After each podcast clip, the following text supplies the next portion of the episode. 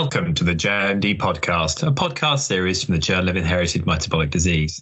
Like the journal, this podcast aims to improve the management and understanding of inherited metabolic disorders by allowing authors to share their work in a slightly different way. I'm James Nurse, the journal's social media editor, and I invite you to join me every fortnight as I learn from scientists, clinicians, researchers, and parents about the fascinating world of inherited metabolic disease. This episode is all about pyridoxine-dependent epilepsy.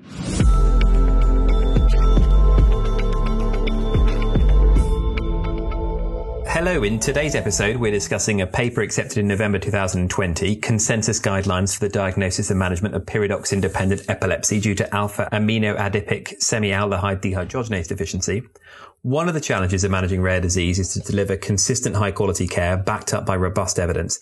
This means that when we publish guidelines, they're always well received, and this paper was no exception. It's an honour to be joined by three of the authors, Doctor Curtis Coughlin, Professor Peter Clayton, and Doctor Emma Footit. Hello, Emma, Peter and Curtis. Hi. Hello. It's a pleasure to join you. Thank you all for joining me, and welcome back, Peter, for your second podcast. I hope this means the first one wasn't too terrible. Now, your work here relates to pyridoxine-dependent epilepsy, but that's rather a broad term. Uh, could we begin by asking uh, for an explanation of what exactly that means and how it relates to the specific focus of these recommendations? Well, if I kick off, I think it's easiest to understand if we look at it historically. So in nineteen fifty-four, Hunt et al. Described a family in which the second-born infant started having seizures four hours after birth and died at thirty hours of therapy-resistant epilepsy. The mother went on to have a third-born infant who started to have seizures three hours after birth, and these seizures stopped when he was given an injection containing six milligrams of pyridoxine, and then the seizures returned when the pyridoxine supplement was stopped. For the remainder of the twentieth century, pyridoxine-dependent epilepsy remained a clinical diagnosis based on cessation of seizures after administration of fifty to one hundred milligrams of pyridoxine, continuing seizure control on around fifteen milligrams per kilogram per day of pyridoxine, and recurrence of fits when the pyridoxine was stopped. Classically, these patients had onset of fits in the first few days of life, although cases with later onset were described. And although the seizure disorder was well controlled by pyridoxine, most children had some learning difficulties. In two thousand, the gene for the most common form of pyridoxine-dependent epilepsy was mapped to five Q thirty-one. By Cormier-Daire et al. And in the same year, Barbara Plechko reported a raised concentration of pipicolic acid in the C S F of affected children.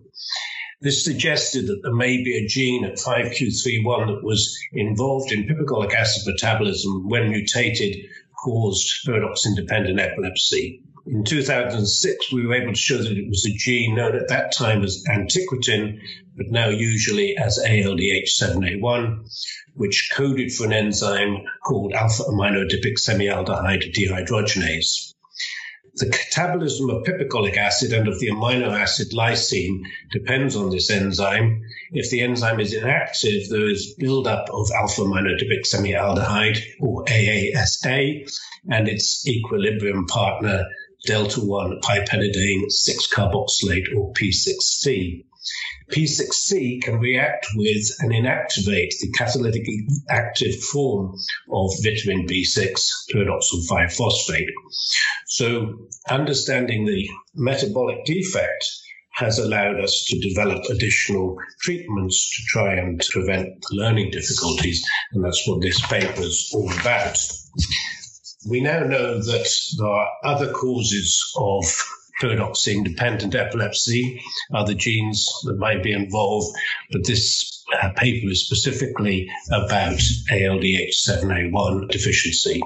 So I'm going to hand over uh, to my colleagues who are more active in the current treatment to tell us more about this. Before you try to think away, Peter, why did Hunt decide to give pyridoxine? It was, uh, child was unwell, uh, receiving intravenous fluids.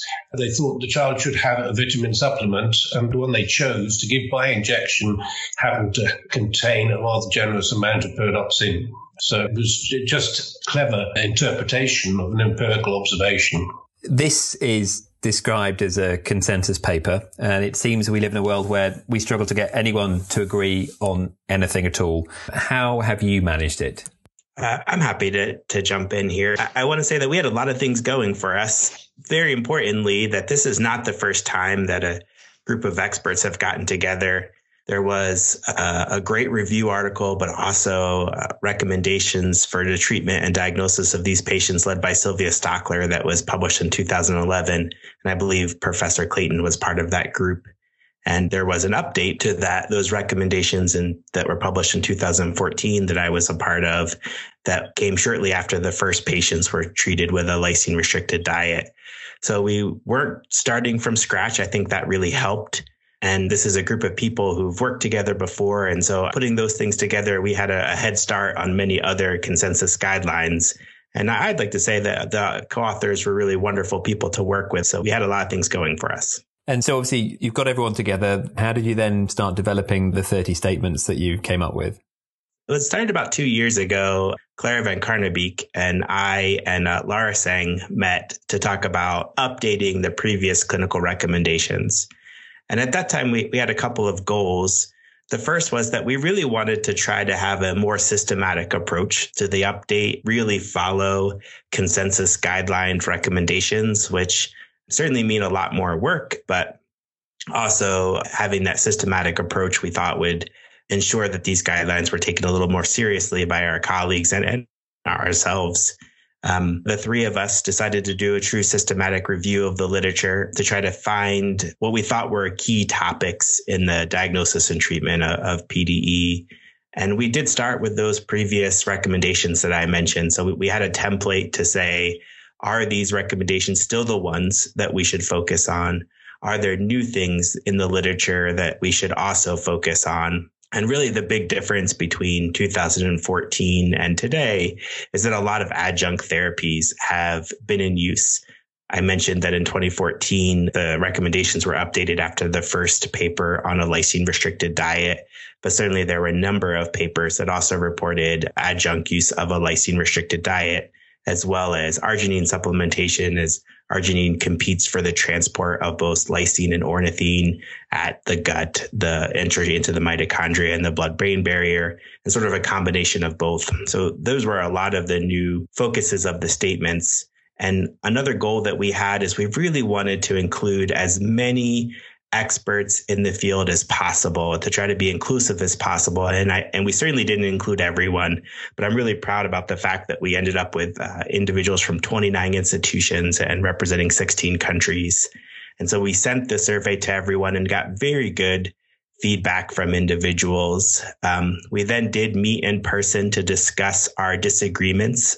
I would say that there were certainly quite a few disagreements, which was both enjoyable to talk through the rationale and also made the guidelines a lot stronger.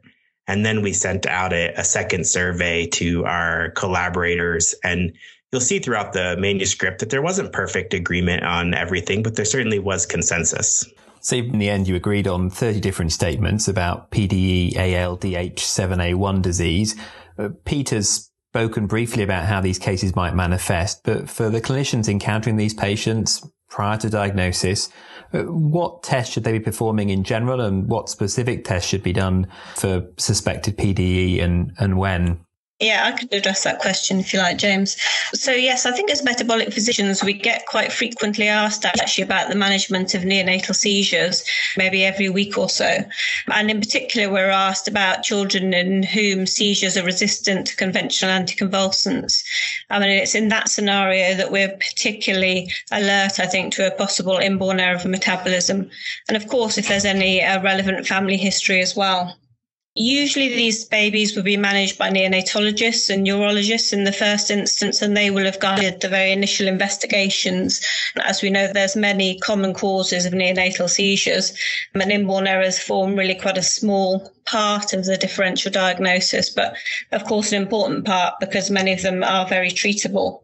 So assuming sort of electrolyte imbalances, hyperglycemia have already been considered, from a metabolic point of view, quite early on, we would want to exclude hyperammonemia as a cause um, and also get a blood gas to exclude um, any acidosis. But I think when we're sort of thinking along the realms of resistant seizures, we'd be thinking more along a, a different sort of subset of inborn errors. I guess there's a handful of diagnoses that sort of come to mind in this group of infants in, in whom pyridoxine-dependent epilepsy is, is one of the differentials. So alongside that, you may also be thinking about disorders of molybdenum cofactor deficiency, sulfite oxidase deficiency. Non-ketotic hyperglycemia will present in the neonatal period, as well as biotinidase deficiency, some of the mitochondrial disorders as well.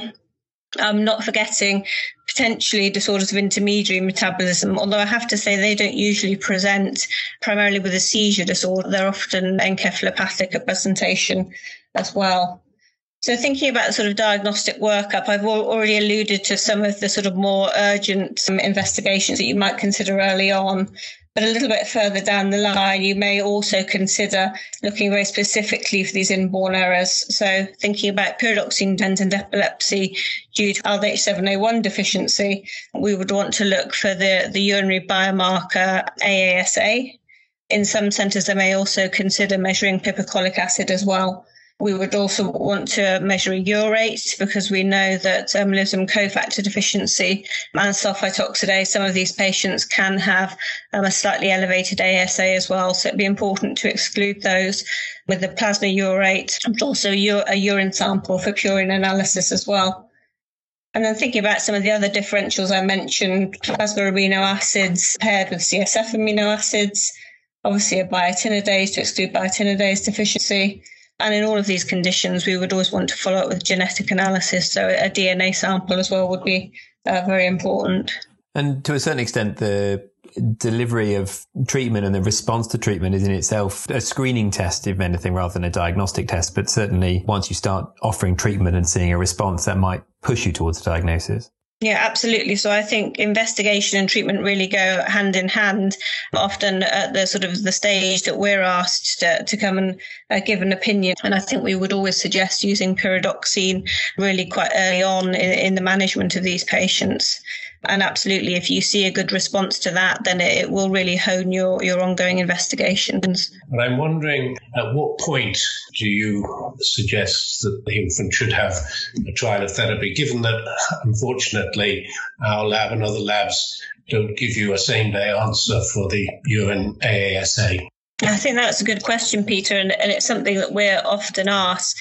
And I have to say we are usually approached by either na- neonatology teams or, or neurologists for an opinion on babies, usually several days into the onset of seizures when at least one, if not two, sort of standard anticonvulsants have been trialled and it's possibly not having an effect or certainly not as good an effect as the clinical teams would like.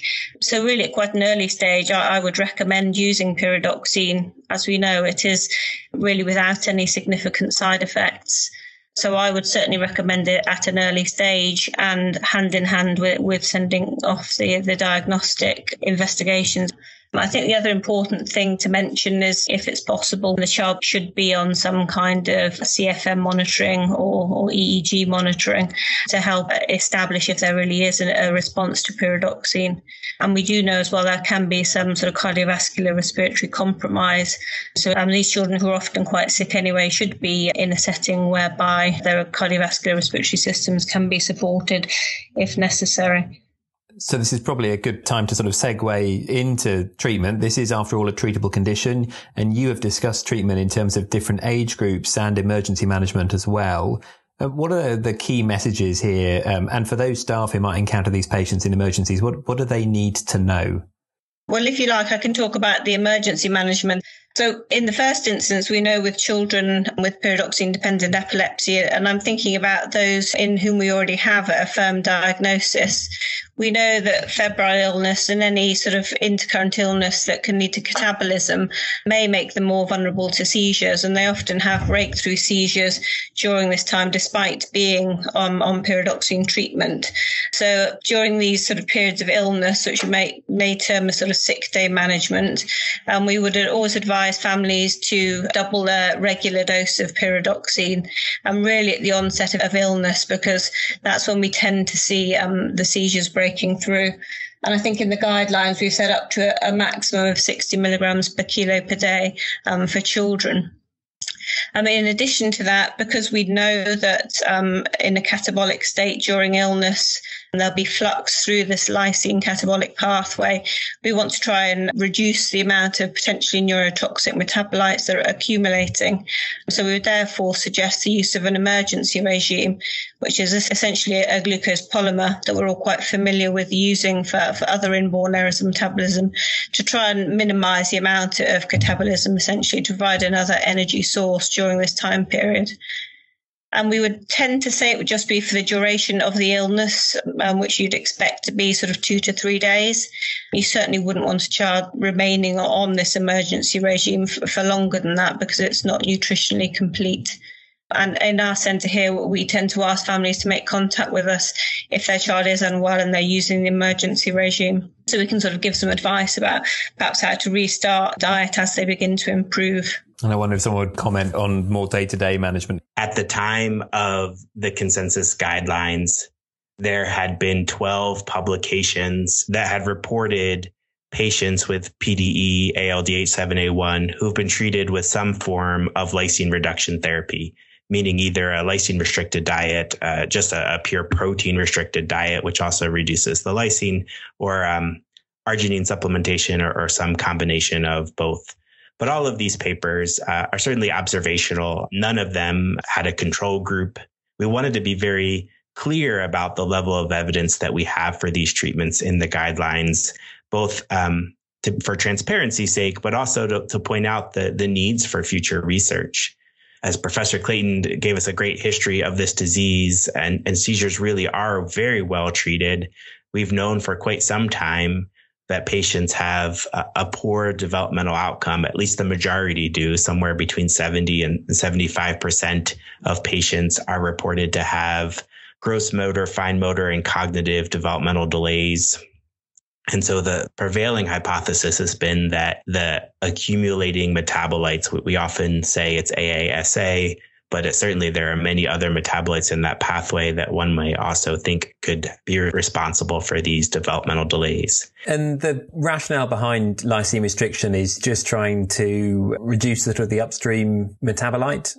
That is a great summary of what it is. Certainly we see that if we're measuring metabolites, let's just use A A S A again as the proxy for that pathway. By restricting the substrate, restricting lysine into that pathway, you will see a reduction in that often. What I tend to see is a, a reduction somewhere by a third to a half of those metabolites once you start uh, reducing the substrate. And I think in my experience, that's certainly what we do see. The A S A, certainly in urine, does come down, but even though it's it's overall lower, it does fluctuate. So there's obviously other factors that are affecting the, this pathway. We'd all love to have some biomarker like phenylalanine for P K U. And in that one, there's such a great association between lowered phenylalanine and, and overall outcome. And that hasn't proven to be true in this disease. And in these observational studies, patients have had a mix of subjective developmental improvement based on parental report or clinician report, and some objective developmental improvement, uh, neuropsych testing. Because of the level of evidence and, and the fact that I think in, in our field, we don't think enough about the harm of our, our recommendations. And but um, putting a child on a lifelong lysine-restricted diet doesn't come without some downside. Those, those diets are incredibly difficult, and in some areas of the world are very hard to sustain or expensive. And so we decided to change these guidelines into sort of a risk-benefit ratio, where the younger you are, the more benefit we believe that these uh, adjuncts interventions may have. And so the recommendation to start them in a newborn who we have yet to see their developmental progress and hopefully can prevent some of the harm from the A A S A elevations seem to have a higher consensus than those patients who, who were quite a bit older. And I, I would say this is one of the, the big changes to the guidelines based on that in-person group. Those first survey we sent to collaborators, they were not divided thusly. And uh, after talking in person, the group felt that recommendations for a newborn for these adjunct treatments really would be much stronger than for an adult. I think it's maybe worth pointing out at this stage as well that there tends to be much better dietary compliance with the newborns because it's that much easier to introduce a, a lysine or a protein restricted diet in a young infant than it is to an older child, where you can really run into to lots of difficulties. Yeah, that's such a great point, Emma. I, I think the same. I can hear my our metabolic dietitians speaking over my shoulder here, that it's also an important opportunity to introduce taste of a metabolic formula as a newborn to ensure that compliance, and, and missing that window where they sort of introduced to this taste is really important. Obviously, we've seen in P K U uh, history where we said diet wasn't for life, and there's been some backtracking on that now. Do you worry that by being more pragmatic at this early stage, you might get caught out and find yourself changing your advice in future? I, for one, hope that these guidelines and recommendations change over time, because I am hopeful that we will continue to develop more evidence about what the appropriate treatment is for patients. So certainly the P K U story is a lesson for all of us to not assume that we know what the treatment should be, how long it should be, for whom it should be. And I will not be upset personally if these guidelines change dramatically because of ongoing studies. At least that's what I'm hopeful for. And I suppose that brings us on nicely to talking about whether there are any other limitations to your work or anything else that you wanted to add at this stage. Something that we're all excited about is that this is not hopefully the last time this group of experts collaborate. And at the moment, there really is a focused paper on details about how to implement these dietary interventions led by our nutrition colleagues who do this every day. I think these guidelines are really led by two centers in the Netherlands and at Great Ormond Street. But those really will be the details that I think some of us missed in consensus guidelines, which you told us what to do, but you didn't tell us how to do it. So I'm, I'm looking forward to that paper as well. And I'd love to hear Emma's thoughts on that paper. Well, I think it was really just to point out that I think, as you say, we're aware that maybe the consensus guidelines we've published don't have a huge amount of detail about how to deliver um, the lysine-restricted diet, but that is coming. I, I wanted to point back out at the limitations of the guidelines. Um, Sometimes I think one of the benefits of guidelines is to have people focus on similar treatments so that we really can evaluate which treatments are working and not working. You know, it's hard when everyone around the world is doing something differently to compare outcomes in patients. So hopefully these guidelines really will set a framework for all of us who treat patients with P D E so that we can assess which of these recommendations truly do work and are really important to continue, and which of these recommendations, you know, didn't seem to make a difference in the ultimate outcome of a patient, and we need to address why. Thank you. I think it's really interesting to hear Curtis saying he would like to see his guideline revised over time, just to show that people are continuing to develop new evidence and deliver ongoing best care for their patients. Thank you all. I know it's been a bit of a, a tricky one to get you all together for this. If you're listening and you'd like to read the article, then go to the journal website and search for Pyridoxine-Dependent Epilepsy Guideline. And you can listen to more podcasts about metabolic medicine, including Professor Clayton's insights into why severe COVID infection could be related to an inborn error of metabolism, by searching for J M D Podcast wherever you get your podcasts. Uh, Peter, Emma and Curtis, thank you all for joining me today. Thank you very much, James. Yes, thank you. Thank you very much. And, and, and thank you for listening. Until next time, goodbye.